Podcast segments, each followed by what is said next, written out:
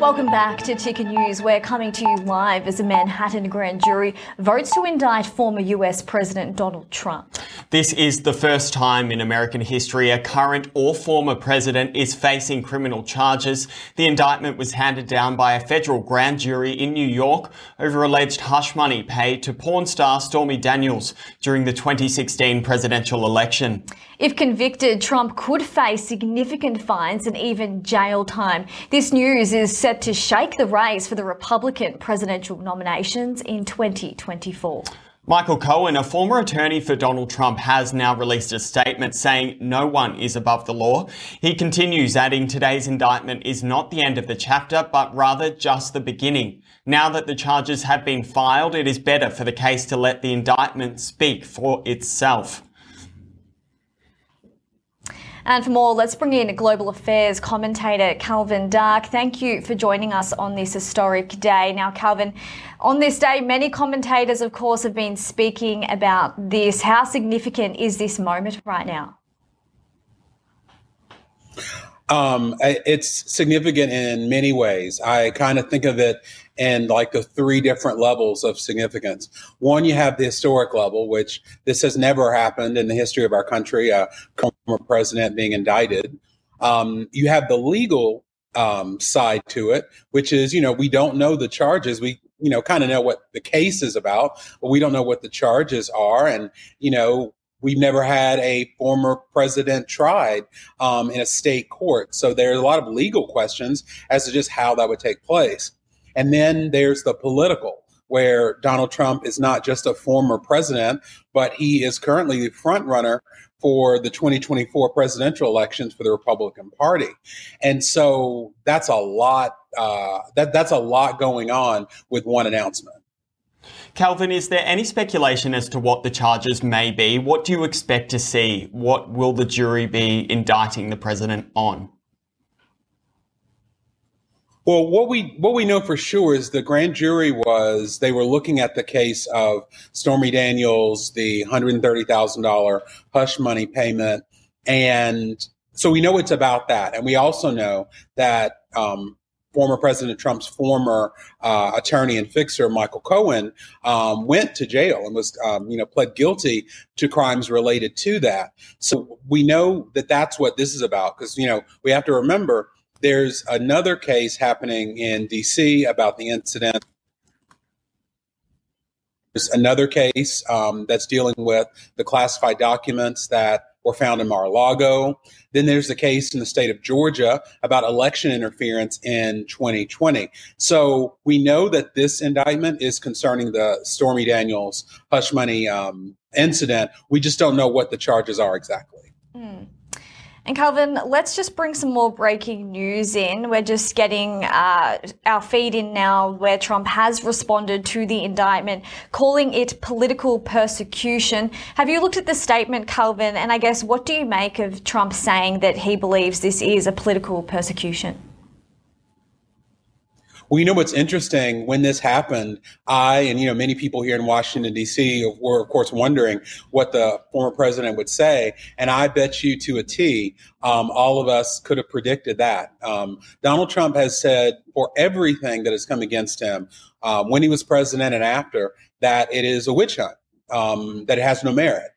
During his rally in Waco, Texas, this past weekend where normally you would see campaign signs about, you know, Trump 2024, which there were some of those, but there were a lot more that said witch hunt. So his statement coming out saying that this is a political persecution, I think I saw just before I came on that his son, Donald Trump Jr., said something um, along the same lines. It's no surprise. It's the way Trump has responded to any allegation against him um, by the Justice Department or by any um, legal body, even at the state level, as this is. Calvin, there doesn't seem to be any winners in this situation. America is so divided already. What do you think the implications of this decision will be? Will we see protests like we saw on January 6 at the Capitol?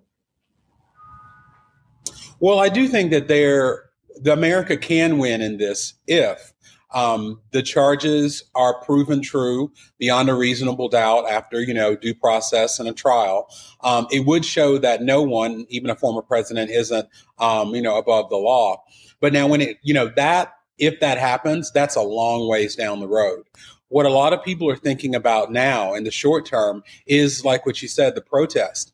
And I think that one of the things we saw from former President Trump over the last two weeks when he was predicting that he would be, you know, arrested, and indicted, calling on people to protest and then escalating that with language like there will be death and destruction.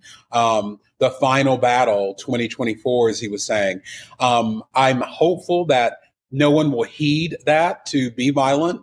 Um, and judging by what we've seen so far in New York um, and even in like DC here and in Florida, there have been very, very few protesters um, because I think a lot of people who might have been inclined to protest to, you know, follow up on what Trump um, invited them to do, remember January 6th and remember how they felt duped. So I, I'm hopeful that that will be the response um, to this and not the response we saw on January the 6th.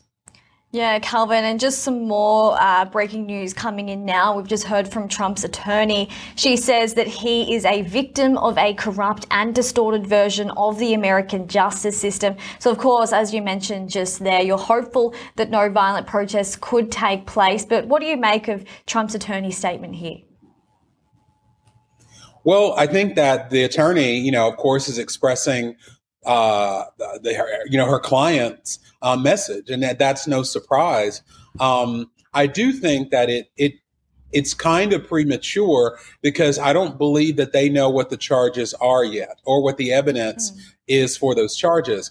But like I said, that statement wasn't meant for the legal realm. That was meant for the public. Um, that was meant for the political um, ramifications of this, you know, big happening today. So it's no surprise. And also, just interrupting you there, Calvin, once again, we've got breaking news. Trump is likely to be arraigned early next week. That's according to the defense attorney. Uh, Calvin, what does this mean for Trump's political future? Do you think he still has a basis and a standpoint to go for that Republican nomination for the 2024 presidential bid? Well, I think if Trump has anything to say about it, um, unless he is physically in jail somewhere, um, he will continue to run for president. And um, I think that uh, he has a good, he believes he has a good chance of winning. I do think that in the short term, this might actually help him politically. Um, it may, uh, energize his base that believes this is a witch hunt against him.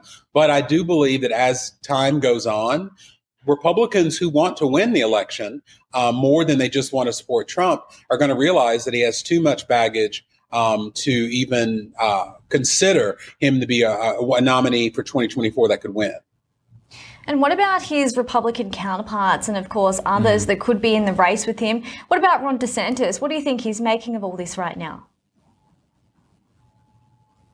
I think Ron DeSantis is probably going to play it pretty quiet. You might see a snide comment, you know, here and there. Um, but since he's a not a declared candidate, I think he's just going to, um, you know, what they say: if your opponent is digging a hole, tell him to keep on digging. I don't think he's going to do anything. But when it comes to, say, Nikki Haley or um, former president, former vice president Mike Pence, they're going to be an interesting situation because they're going to want to obviously use this to their political advantage to, you know, um, provide an alternative for people who might not want to nominate an indicted former president. But at the same time, they have to walk that line of calling this out as a witch hunt, calling this out as persecution, yes. because they don't want to alienate Trump's base who believes that. Calvin Dark, global affairs commentator, thank you so much for your time today with this breaking news. A pleasure to chat. Thank, thank you. So that breaking news just once again, we are coming to you live as a Manhattan grand jury votes to indict former US President Donald Trump. This is Brit, the first time in American history a current or former US president is facing criminal charges. We will have continued breaking coverage throughout the day. Stay with us right here on Ticker News. You're watching Ticker News. More news is just minutes away.